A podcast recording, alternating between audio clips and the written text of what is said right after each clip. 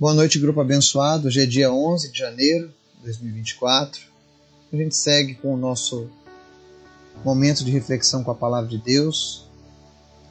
E aproveitando esse início de ano, nós estamos falando sobre algumas dicas que a palavra de Deus nos deixa sobre como viver uma vida verdadeiramente de sucesso no Senhor. E hoje eu quero falar sobre viver com Deus é viver a vontade dele e não a nossa. E eu separei alguns versículos da palavra de Deus para a gente refletir sobre eles hoje. Então peço que você abra o seu coração, abra a sua mente e esteja ensinável ao Espírito Santo. E permita que ele fale com você. Nós precisamos não de um ano novo, mas de atitudes novas diante do Senhor. Amém? Eu ainda estou fazendo uma viagem de férias, descansando um pouco, para logo mais a gente continuar o nosso trabalho presencial, né? Porque a gente nunca para. Hoje mesmo nós estivemos orando por pessoas, reconciliando vidas com Cristo, pessoas foram curadas. Porque a vida do cristão ele não separa trabalho, férias, escola da sua vida com Deus. Ela continua 24 horas e é ativada à medida em que o Espírito Santo fala conosco, precisa de nós. Mas antes da gente começar o estudo de hoje, eu quero convidar você para a gente estar orando. Quero lembrar mais uma vez que está tendo uma campanha, uma vaquinha para arrecadar fundos para ajudar a Cecília. Já está conosco nesse grupo há um bom tempo. E essa família tem sido uma bênção e nós cremos que Deus vai fazer um grande milagre. Já fez. E se você ainda não conhece, é arroba todos pela cura da Cesse. Continue orando também pela vida da Luísa, da Maria, da Rose e tantos outros nomes que nós temos recebido na nossa lista. Amém? Vamos orar? Obrigado, Senhor, porque Tu é sempre bom. O Senhor é maravilhoso. Tua graça, tua misericórdia são a causa de não sermos consumidos. Obrigado, Jesus, por tudo que o Senhor tem feito e por tudo aquilo que o Senhor vai fazer. Nós te apresentamos as nossas vidas, as nossas famílias, nossa cidade, nosso país, onde quer que essa mensagem chegue. Que a tua palavra e a tua bênção acompanhem essa pessoa e que especialmente o Senhor venha abrir os olhos e o entendimento dessa pessoa. Vem tirar todo espírito de engano do nosso meio, todo espírito de contenda, todo espírito de enfermidade e coloca o teu Espírito Santo, o Consolador, cada vez mais em nossas vidas, Pai. Te apresento em especial a vida da Cecília. Nós oramos, Deus faz o teu milagre seja através da mão dos médicos ou seja através do teu milagre poderoso e soberano. Mas em nome de Jesus, nós cremos na cura completa da Cecília. Continua fortalecendo a fé delas. Visita também a Luísa. Em nome de Jesus, que ela não precise mais fazer tratamentos, mas que ela receba a cura do Senhor, Pai. Troca essas medulas defeituosas e coloca uma medula que venha diretamente dos céus, Pai. Perfeito. Cura também a Rose. Visita, Deus, aqueles que estão enlutados, aqueles que começam esse ano entristecidos. Que o Senhor venha dar ânimo, que o Senhor venha dar esperança. E guarda-nos, Pai. Nós precisamos de Ti porque sem ti nós não somos nada. Eu te apresento os projetos que eu tenho, os nossos sonhos, colocamos tudo debaixo da tua potente mão. E seja feita a tua vontade, Pai, que ela é sempre boa, perfeita e agradável. Porque o Senhor é bom. Mas também nós te pedimos, Pai, fala conosco através da tua palavra, nos ensina. Em nome de Jesus. Amém. Hoje nós vamos ler alguns textos. O primeiro vai estar lá em 1 João 2, versos 15 ao 17, que diz assim: Não amem o mundo e nem o que nele há. Se alguém ama o mundo, o amor do Pai não está nele. Pois tudo que há no mundo, a cobiça da carne, a cobiça dos olhos e a ostentação dos bens não provém do Pai, mas do mundo. O mundo e a sua cobiça passam, mas aquele que faz a vontade de Deus permanece para sempre. Amém? Talvez se a gente fosse levar ao pé da letra esse texto, nós não teríamos mais cristão em rede social. Se você ligar hoje numa rede social, grande parte dela se volta hoje em ostentação de bens, em conquistas carnais. Tudo isso traz cobiça. Cobiça dos olhos, cobiça da carne. E nada disso vem do Pai. Nós vivemos numa geração egoísta que fala fazer a vontade, declara fazer uma vontade de Deus, mas só faz a própria vontade. Quantas pessoas aprisionadas pelos seus pecados de estimação. E infelizmente algumas vezes encontram aí mercenários que dizem que está tudo bem. Não, não está tudo bem. Nós precisamos ter uma vida real com Deus. E Deus não é religiosidade. Não adianta você ir para a igreja, participar de todas as programações e a sua vida ainda não ser totalmente entregue a Jesus. Aquele que faz a vontade de Deus vai permanecer para sempre. Grava bem esse versículo. Em outro versículo, 1 Pedro 2,11, ele diz assim: Amados, insisto em que como estrangeiros e peregrinos no mundo, vocês se abstenham dos desejos carnais que guerreiam contra a alma. Mais uma vez, agora o apóstolo Pedro fala que nós devemos insistir, nós devemos lutar para nos abster dos desejos da nossa carne.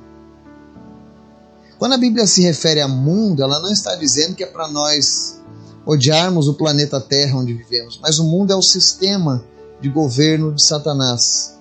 É um sistema onde o pecado é exaltado e Deus é diminuído. E você pode olhar que hoje, nas mídias, nas redes sociais, em tudo, nós vemos esse sistema mundano colocando a exaltação do pecado.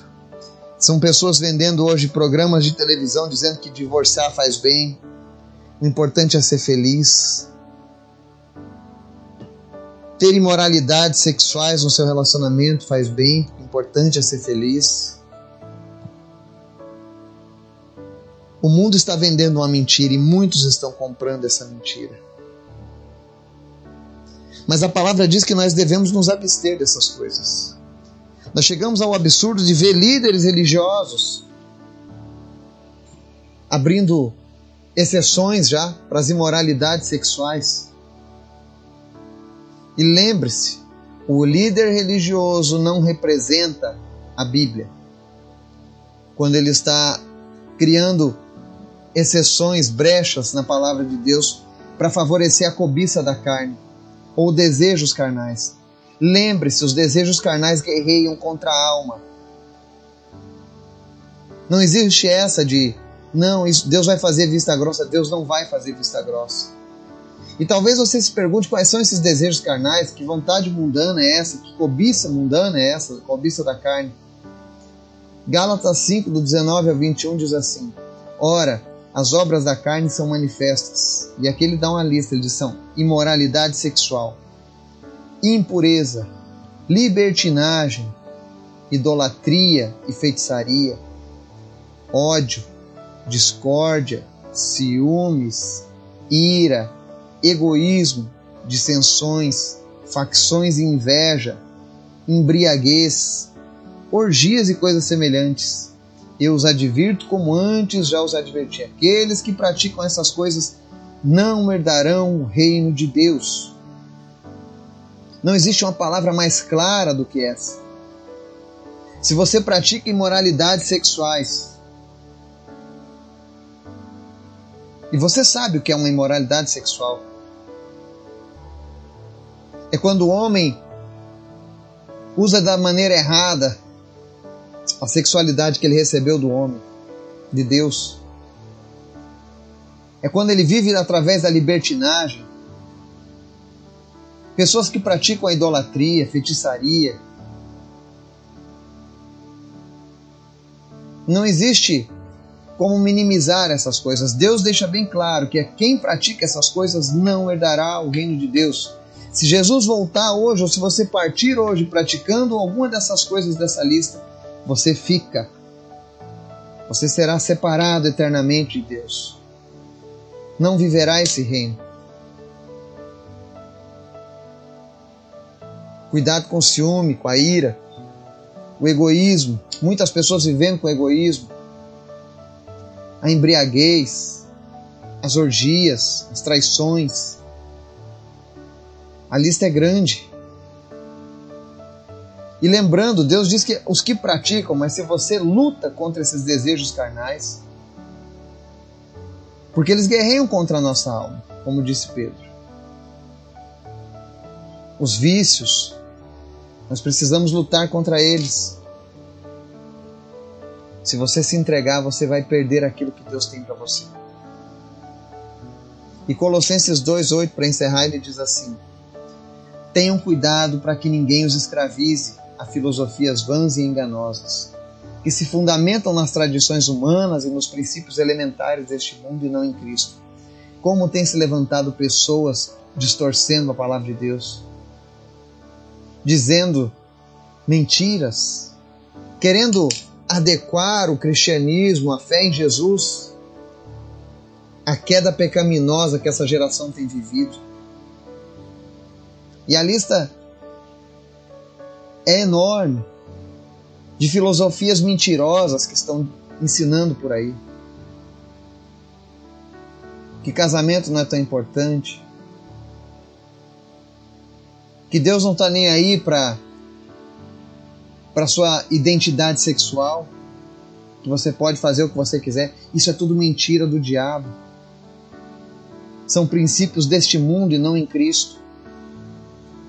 Não deixe que essas filosofias vãs e enganosas tomem conta da sua mente. E eu quero dizer uma coisa para você: se isso tem achado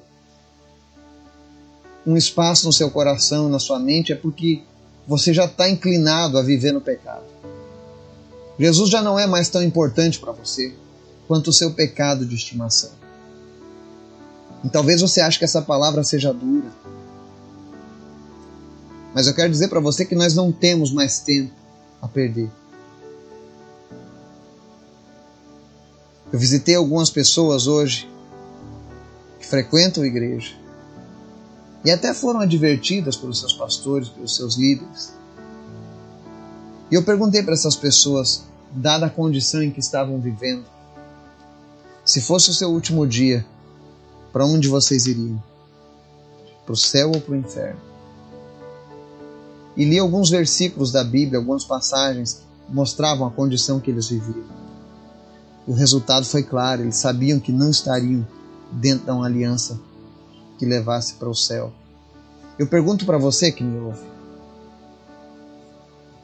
você pratica essas obras da carne em algum nível na sua vida? Você tem sido levado por filosofias vãs e enganosas? E olha só, que se fundamentam nas tradições humanas. Ele está falando de religiões aqui. Religiões que se fundamentam nas tradições humanas. Fuja disso e se apegue à palavra de Deus. Deus quer salvar você. Porque do contrário, a palavra diz que já estamos condenados por causa desse pecado. Mas Cristo nos oferece salvação. Nos oferece isso pela graça. Jesus quer te salvar. Jesus quer te libertar. Abra mão do seu pecado. Abra mão dessa sedução que o mundo tem colocado no seu coração. E escolha viver para Deus. Se você não escolhe viver para Deus, você está cumprindo aqui o egoísmo se você está ficando com raiva disso, você está criando ira. Também é um pecado, é uma obra da carne. Fuja dessas coisas. Se apegue a Jesus. E com certeza nós vamos ter um ano diferente, uma vida diferente. Nós vamos ver os feitos do Senhor se realizando. Que o Espírito Santo venha falar ao teu coração e te preparar em nome de Jesus. Amém.